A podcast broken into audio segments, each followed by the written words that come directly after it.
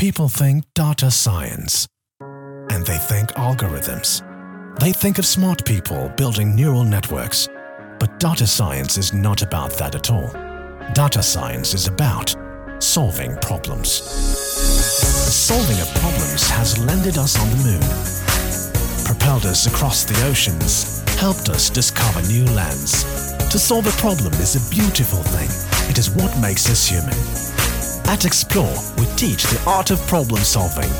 We teach students how to use the latest data science tools, techniques and platforms to solve difficult problems. We are great at this. We find people with great passion. We look for people with big hearts who want to make a difference in our world.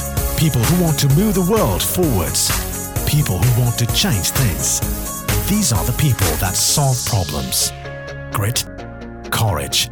This is what it takes, and this is what we'll look for. The rest is easy.